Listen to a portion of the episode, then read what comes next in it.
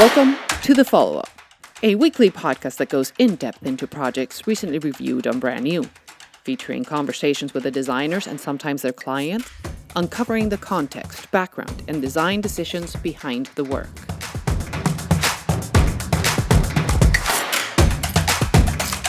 Hi, this is Bryony Gomez-Palacio, and welcome to episode twelve of The Follow-Up. This week, we're following up on Tend, a new dentist practice with six locations in New York aiming to redefine the dentistry category through service, experience, and design. The project, designed by New York-based Mythology, along with a number of collaborators across fashion, product design, and photography, was posted on Brand New on July twenty-seventh. You can pull it up on your browser at bit.ly slash bnpodcast012. That is bit.ly slash bn podcast zero one two, all in lowercase. This week, we're joined by Anthony Sperduti, partner and creative director at Mythology, and Steve Hoefnagels, senior vice president and head of design at Tend. We are also joined by a loud ambulance near Steve's apartment in New York at around the twenty-minute mark. In this conversation, Steve shares the ambition of Tend to redesign, redefine, and reimagine the customer's journey of going to the dentist, transforming it from something no one enjoys to something to look forward to. Anthony highlights the importance of working with a client that has clarity on what they want to achieve and that trusts their creative partners to get there. We also delve deeper into the groovy, marbled pattern of, as Armin calls it, swishy goodness. Now let's listen in as Armin follows up with Anthony and Steve. Hi everyone, welcome to The Follow-Up. Today we have Anthony from Mythology and Steve from Tend. Welcome to the show, guys. Thank you so much for having us. Couldn't be happier to be here. And yeah, so excited to uh, to talk about Tend. All right, so just uh, for listeners, the first one that spoke was Anthony, the second one was Steve. And we're going to start with you, Steve. From what I have gathered online, the business side of Tend was set up in two thousand eighteen, give or take, and it seems you joined early on in the process. Can you tell us how you became involved and what those early months looked like? Um, I joined Tend uh, really early. I was Tend's fifth hire. And when I joined Tend, Tend didn't have a name yet, but I think we did have a clear goal, um, which is to redesign an experience that everybody knows, but nobody really likes, which is going to the dentist. And what we started doing in those early months is essentially just a lot of uh, user research. So we spent a lot of time understanding uh, sort of likes and dislikes as it relates to dental experiences. Uh, we talked to people in person, obviously. We also just looked through tons and tons of reviews of dentists. Uh, to understand sort of what people liked and, and didn't like. Uh, what we also did is we opened up a pilot practice, actually. We started a little dental studio in, in Tribeca uh, that we actually ran for about ten months, and we saw fifteen hundred patients there uh, to sort of firsthand understand lots of things, but also sort of to test out ideas, see what worked, see what didn't work, things like that. Um, and, you know, one of the big things that we did is uh, we created a service blueprint or, or sort of a user journey, if you will, to guide our roadmap, just to really understand how this experience unfolds today and how it should unfold in the future in the way that we imagined, from becoming aware of the brand to booking a visit to showing up to the location, and et cetera, et cetera. Uh, and that helped us really sort of design the journey with real intent. And of course, we started uh, working with Mythology. That was uh, that work actually already kicked off before I joined, uh, which was amazing. So super early in the journey, Mythology was sort of part of the Tend story. And we uh, uh, we worked on uh, sort of our brand strategy, our identity, and also uh, directional design for our studios. So lots of sort of big pieces uh, that we uh, started to put in place pretty pretty quickly, very early in, in sort of the history of the company. Setting up a full uh, dentist practice, that's pr- pretty impressive. So Anthony, sounds like you were there before Steve. What was those earlier days like?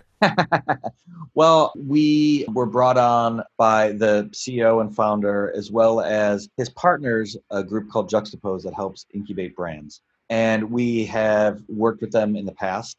and are pretty like-minded when it comes to what we expect out of a brand and, and ultimately what companies we want to put out into the world and how consumers uh, will interact with them. And so when we were brought on, the ambitions were really big to take this incredibly, for lack of a better word, stale, unimaginative, stuck in the past experience and not just change it a little bit, not just change, you know, a better toothbrush or a slightly nicer looking practice to walk into, but rather holistically, how do you rethink it from top to bottom?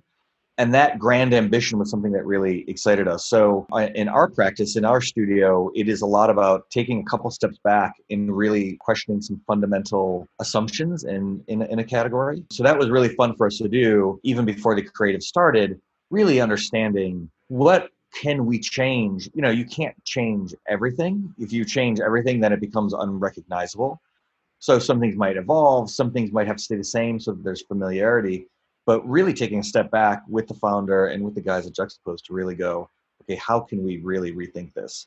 Um, so that was really fun for us to do. And that meant the playing field was really wide open. And I think there was a pretty wide range of exploration, both strategically and creatively, until we started narrowing down, until things started to feel and coalesce around the brand that that ultimately got launched. And were you surprised at all that a dentist brand would have such a big interest in design from the beginning? Like, I imagine that that's not a common thing for most designers' business. Like, most dentists don't come with high ambitions on branding and identity. Well, I think that's one of, one of the first things I would say that's a, a point of difference is, to me, it was a group that was looking to rethink oral healthcare.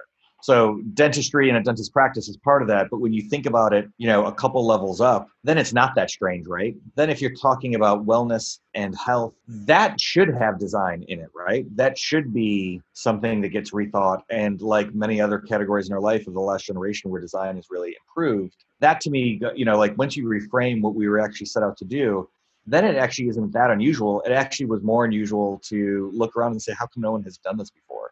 And really that ends up just becoming part of the, wow, what these guys stumbled upon was an insight that no one was willing to take this holistically and reframe it in a completely different way, um, and have the ambition, the scale, and the, and the resources to do it properly. And I think part of it is because so many people are just so used to the experience that they just don't question it. You just like assume there's going to be a horrible experience or a mediocre experience from start to finish. So why bother with something that people have accepted as that's how it is? So Steve, were you surprised when someone brought you on board to head design for dentistry? I was, uh, and it's actually one of the reasons that I decided to join. Like, one way of looking at design is, good design is in a way maybe the difference between solving problems and solving problems really well. And I think it's pretty clear that dentistry just had a ton of problems that needed to be solved really well. You know, everybody goes to the dentist, but nobody really enjoys it. And it's a really rich experience, but it's an experience that's sort of rich in all the wrong ways, right? So what comes to mind when you go to the dentist? There's bright lights, there's loud sounds, you know, drills maybe that you might hear. There's bad smells uh, that, that can be really disconcerting, discomfort, waiting. You may feel judged because you probably didn't floss as much as you should have. And, and your dentist or hygienist are probably going to tell you that uh, you didn't do a good job flossing.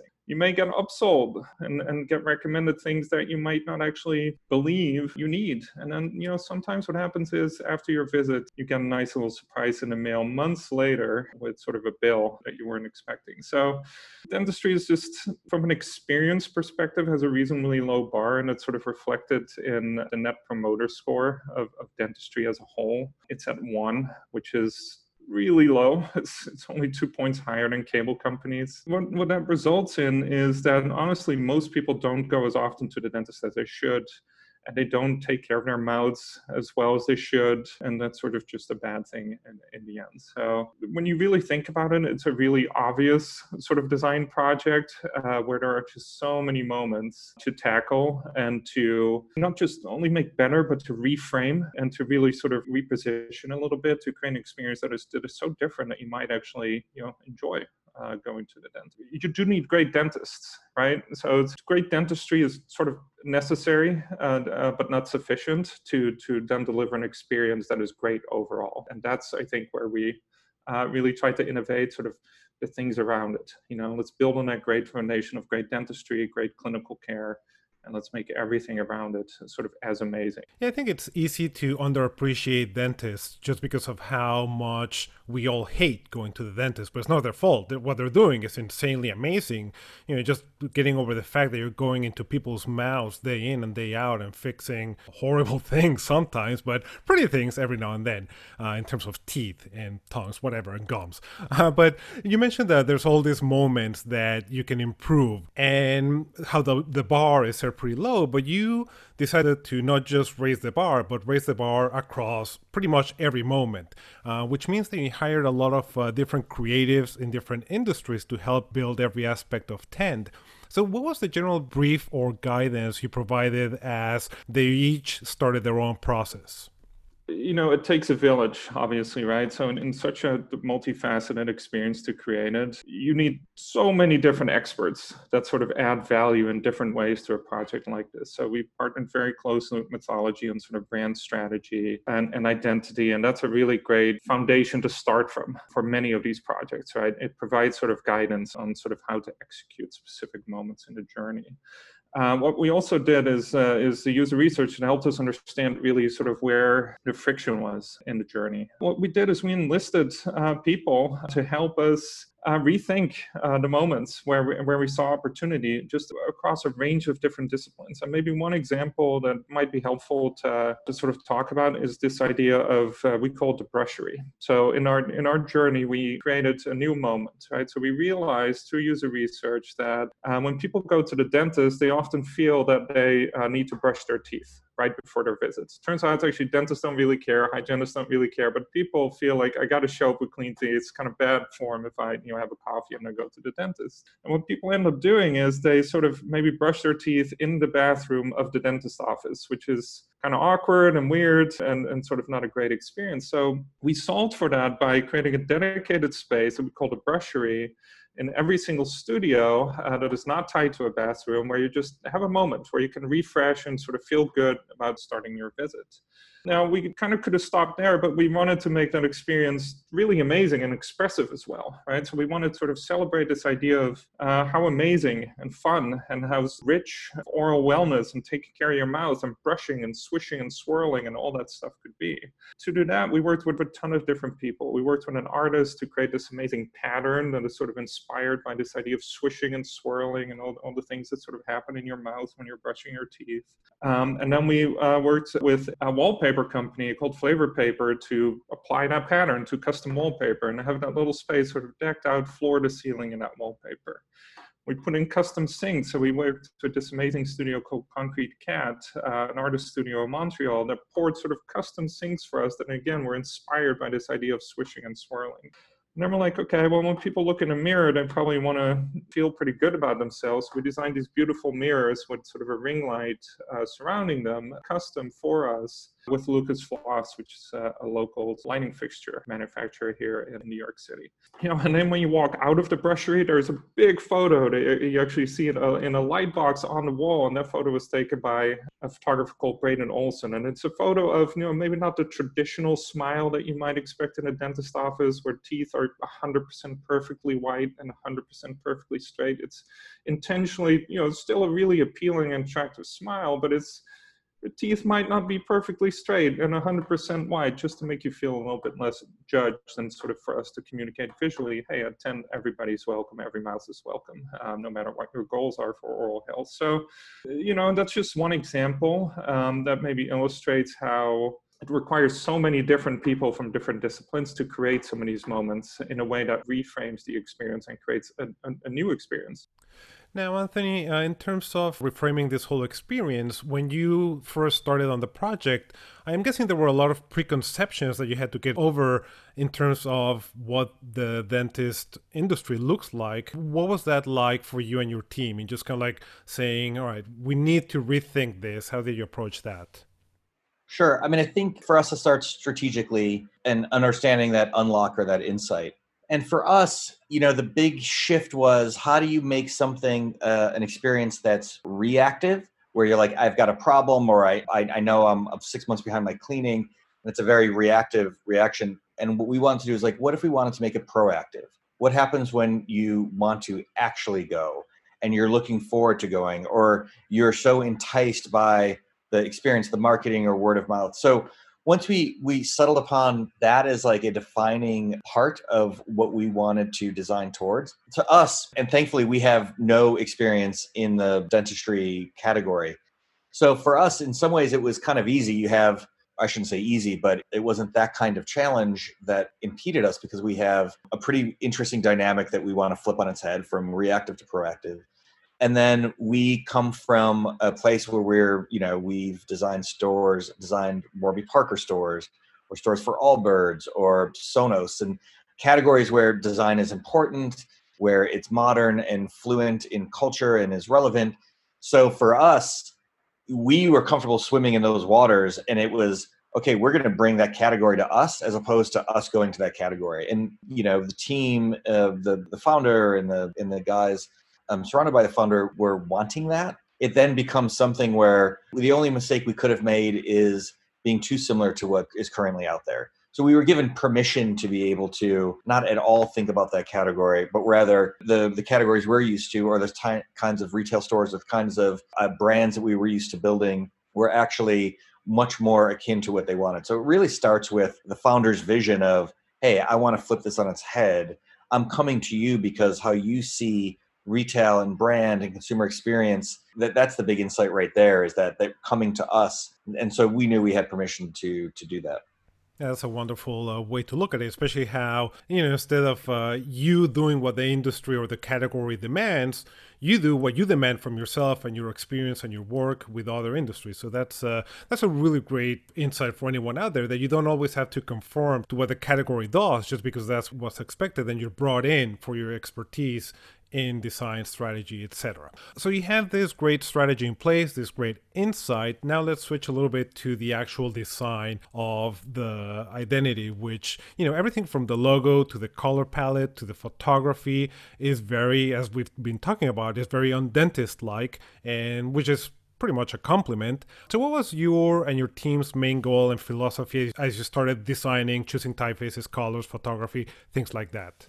Well, I think, you know, if our strategy is to flip all those assumptions, well, okay, so then it gives you permission then to what are all the things that are typical and going one hundred eighty degrees from that. So you start to go, okay, we want to turn everything around. And then for me as a creative, I go, and, and my job in helping kind of shepherd the creative as a creative director, how do we make something feel warm? How do we make something feel human? Making sure it doesn't feel too corporate, it doesn't feel too cold, doesn't feel too sterile. You know, when you reverse engineer where a lot of those cues from that category came from, you know, the dentist industry is a lot of mom and pop shops, right? And dentists that start their own practices. Uh, they've been around for years and probably had to do certain things that gave the, the people in their community faith that it was going to be, you know, a very um, professional, very sterile, very, you know, safe environment. And then those become cues and vernacular of a category that then other mom and pop see, well, that's just how dentists do it. So you've got this whole set, you can see where, if you reverse engineer where that comes from. And then for us, we're going, okay, this generation, we know who our audience is.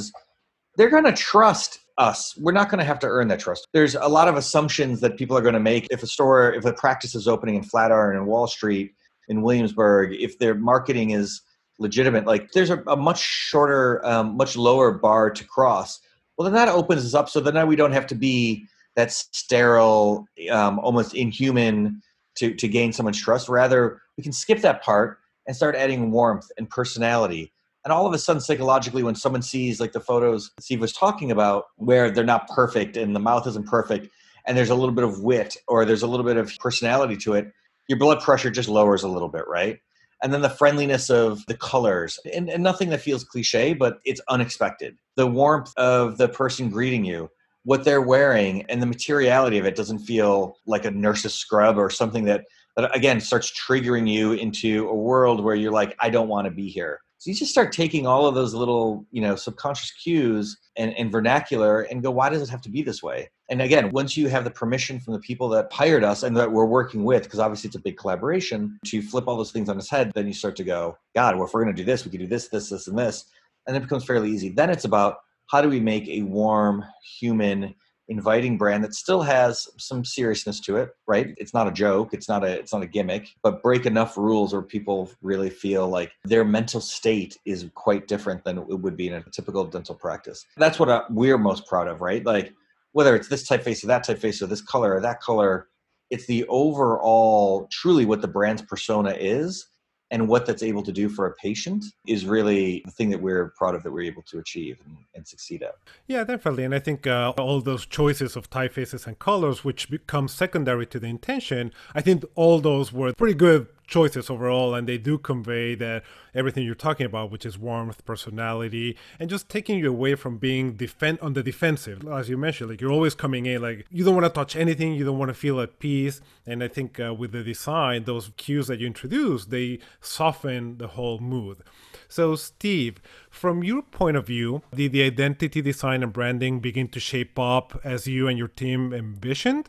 Uh, meaning, was it easy from the start for both uh, Tend and Mythology to sort of chart your way in what is relatively uncharted territory, redesigning the oral category? Look, it's never easy, uh, but it's always fun. Um, so uh, once your strategy starts uh, sort of coming into focus, so you, you find ways to express it in so many different ways, right? So we talked about colors and typefaces a little bit.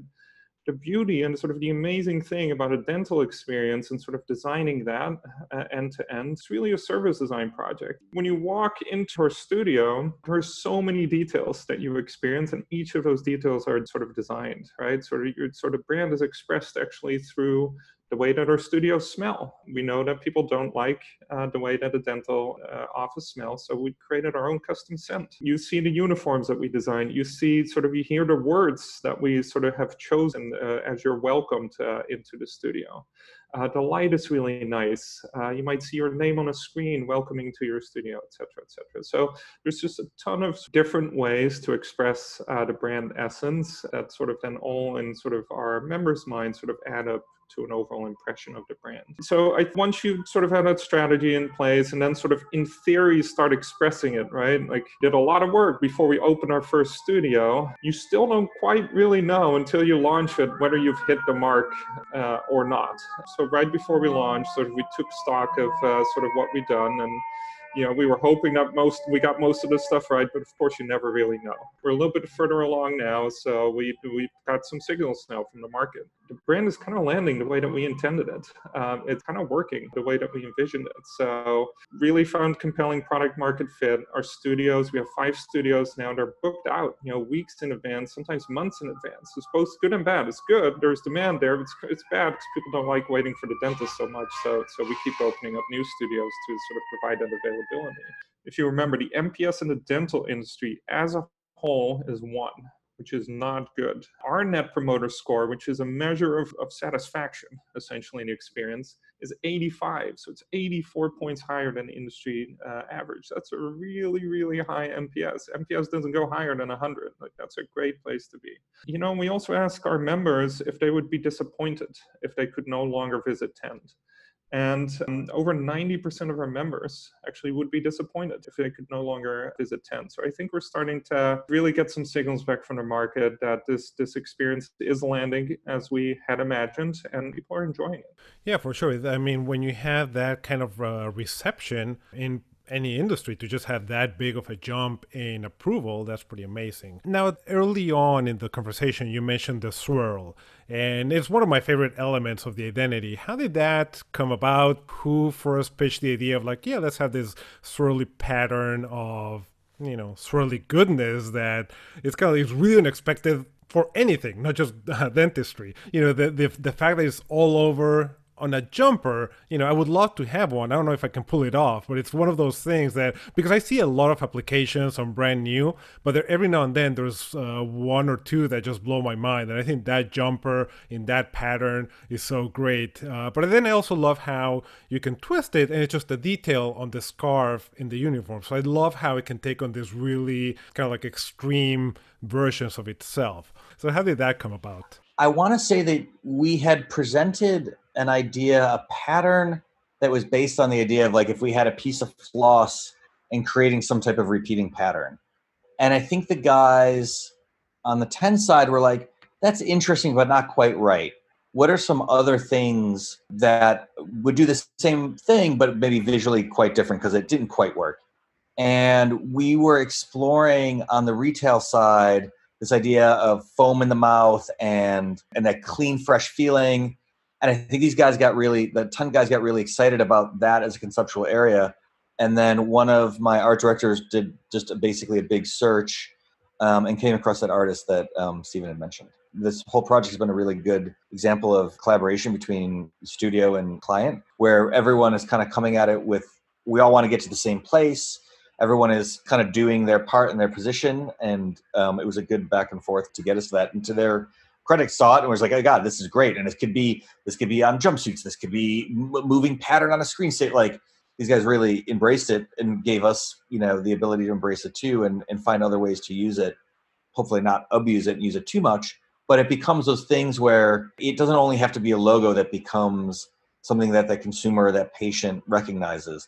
It could be a scent, it could be a color, it could be a pattern, it could be all of the above. Uh, what we love when we create brands is that the world that we create for that brand is rich and complex, and there's unexpected moments, and it's not just one-dimensional. It's not just uh, one color that we blast everywhere and uh, one typeface and call it a day. That really belittles the richness and the depth that the brand and that these guys wanted to create. So our job is then to be able to provide that depth and to provide that uh, level of visual interest, so it feels akin to the, all the thought and all the work, hard work that these guys did to make that experience have that depth. And you brought a good point about collaboration, and that is a question that I had for Steve, that about how much collaboration was between the separate artists and designers and creatives that you had working, or were they working together at any point, or was it more of your job to align them all together behind the scenes? That was sort of more my job. Um, and again, I think sort of having a clear strategy in place and having sort of a clear understanding of what we're trying to do and sort of what this brand is about is just a huge asset, right? It helps you to sort of express this brand in any medium, any format, any sort of moment of the journey. What I focused on, uh, one of the things I focused on is really this idea of a, a user journey and sort of really thinking through the journey and understanding sort of, okay, this moment needs to be about reassurance. This moment needs to be about building trust. This moment can actually be maybe a little bit more sensory rich and can be really fun, and so on and so forth. And then finding the right talents to express each of these moments with that intent in mind. So we worked with a, a fashion designer, Tafik, and uh, when we uh, worked with him, we had the pattern defined already. And we're like, okay, for our uniforms, we want to create uniforms that are really beautiful, obviously, that fit in the brand world. They should also just be really functional. They should fit great. They should be easy to clean, you know, all of those things. And they should make people feel their best. Um, and, and we landed on uniforms that are actually, actually reasonably subdued, but that have a pop of the pattern. So in our studios, actually, people don't wear the head-to-toe uh, jumpsuit, uh, maybe in the future, but they don't, they don't today. So they wear a pretty subdued uniform, but they use the scarf sort of maybe in their hair, around their neck, or in some other way um, to provide maybe a little visual accent. Same thing in their studio. The entire studio is not decked out in wallpaper with a pattern on it. It's just a small room, the brushery. So it's like just little moments uh, that provide sort of a, a little accent and a little sort of uh, point of interest. And then overall, sort of it creates an impression that is trustworthy and, and sort of uh, you, you you believe you're going to be taken care of in a really good way, but also a little bit unexpected and has a twist, you know, here and there. Um, and that's, you know, great when you create and can create a brand that has sort of an identity that is so rich and multi-layered uh, that it can flex to all those different uh, moments and sort of create those different moods while sort of preserving the, the through line uh, of the brand. Well, I think if you had everybody dressed in those jumpers, your approval rating would jump to one hundred uh, overnight success. Yeah. It might. And, and those jumpsuits, they were super fun to make. So we actually used them for um, some activations that we did when we launched our first studio in Flatiron. So we had a team on the streets in New York City actually decked out in these jumpsuits going around the city or with giant toothbrushes. Uh, you know, it was meant to be kind of silly, and it, and it kind of was kind of silly. But uh, yeah, we, you know, that fabric was created for us in, in Italy, and it was uh, sort of sewn for us to our design right here in the, in the garment uh, district in New York City. It was a super fun project. Yeah, that is wonderful. All right, so trying to sum up the conversation here. So, Anthony, from when you first heard about Tend to now seeing the finished studios, the uniforms, the website. Did this all turn out like anything you may have or have not expected? I would be honest and say, I think it did turn out how we expected, even from the early days of conversation. I think to Doug, the C E O and founder's credit, he was pretty clear on what he wanted to set out to do. And we had a couple months of some pretty wide exploration that was really pushing the boundaries of that. But where we landed made complete sense and is not surprising in a good way, because I think he had a very clear goal and a very clear benchmark of what he wanted to achieve. And I think the thing that I'm surprised by, or pleasantly surprised by, is the ability by Steven and, and everyone at Tend to take, you know, some of the kernels of stuff that we had and just take that and run with it and just execute it well, add to it, execute it at scale. Because in our world, a fair amount of times what might happen is we might all get to a really good place. And obviously, you know, we're an external partner. We're not in the day to day. And some of those things break down, or some of those rules fall apart, or people get bored of it and move on to something else. And and all that great work and intention doesn't come to fruition, really. So I'm not surprised, because everyone at the, on the Tend side has been incredibly good partners and, and incredibly good at what they do. But it, it is more uncommon than common where something that we might do with a client starting from scratch when it's a blank piece of paper and where we land and then what goes out into the world and then what gets built upon, a lot of times that really goes can go off course, maybe for good reason, maybe for other reasons. But this that's the nice surprising part. But actually creatively where we landed, I think we landed there because it felt right for what the goal was. So in some ways, not surprising.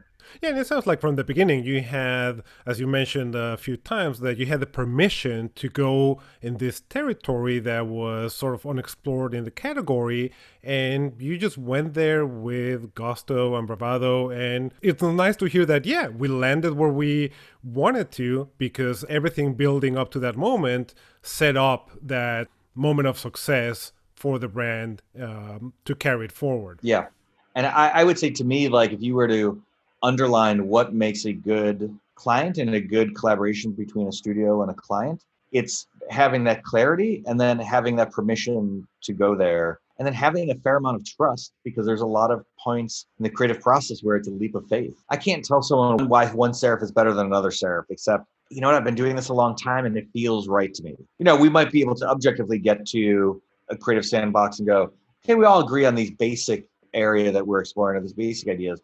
But now we're getting really specific on this exact P M S color, or on this very specific typeface, or this very specific material that's going to be part of the physical design. And some of those things just become subjective when it gets very, very granular. And so for me, like that idea of permission, the idea of trust, the idea of, hey, our partners, we've all aligned strategically where we're going. I like their track record. They're not leading me astray. I don't quite get why they're arguing over one or the other. It looks the same to me, but I'm going to trust that. And and that to me is was the the process from the very beginning with Tend, and and hopefully one of the reasons why it succeeded, because there was really good collaboration and trust on, on both sides. For sure. So Steve, well done for uh, giving Anthony and their team and his team permission to do all this stuff for you and uh, you know the other leaders at Tend. But then moving forward, what is the most exciting or useful aspect of this identity as you continue to evolve the brand and the business? Mythology has given us such a, a great uh, sort of strategy and identity and such a great toolkit. And what's exciting is to keep applying to this, this to sort of different scenarios in different places, right? So maybe a couple examples. So we've talked about sort of the obvious sort of designy things of this experience, right? Like the, the colors and the pattern and things like that. What's just really amazing about, or really fun and interesting, I think, about the work that we're doing at Tend is we are truly pulling this brand through in, in places that you might not expect. So one specific example is uh, the way we compensate our dentists. You know, our brand is about earning trust, and earning trust, we, we earn it in many different ways, through our color palette, through other uh, sort of systems in the identity, but we also earn it through the way that we compensate our dentists. So we're like, okay, at Tend, we figured out that our brand really is about earning trust, so let's just compensate our dentists uh, differently. So we compensate our dentists based not on the amount of procedures that they recommend, whether they recommend five procedures or ten, they're not making any more or less money. Uh, we sort of compensate based on patient uh, satisfaction. So happy members, happy dentists. And that's just an example of where we've sort of taken the core of the brand and sort of applied it to not just the identity and the typical areas of design, but we've applied it all the way to a sort of compensation philosophy uh, to help build this brand to sort of make it really strong at all levels. So there's going to be more of that. Um, you know, we're going to keep introducing new services. Um, we're going to keep opening up new studios. Um, there's just so many different places Uh, that this brand can go. I, I think we'll we'll continue to have a lot of fun with this brand for many years to come. Yeah, it definitely sounds exciting. And, you know, yesterday I had actually a dentist appointment, and I was sitting there in my dentist at a strip mall and just thinking like, man, this is not Tend at all. So it's uh, it's amazing when you're able to see someone, both from the client side and the design side, be able to redefine a category and reset expectations of what your experiences should be in these things that we take for granted. So thank you, Steve, for sharing all the insight about how Tend came to be. And thank you, Anthony, for sharing how you approached it from your point of view. So thank you again for being on the follow-up today. You're very welcome. Thanks for having us. The key term that came out of this conversation was permission, of having permission from the client. Not in the sense of them being an authority and granting you permission to do the job, but in the sense of a client empowering you and broadening your scope to push boundaries and redefine expectations. Also, after listening to this episode, you might wish your dentist had a swishery. Today, thanks for listening. Until next time, we'll be here. We hope you'll be there.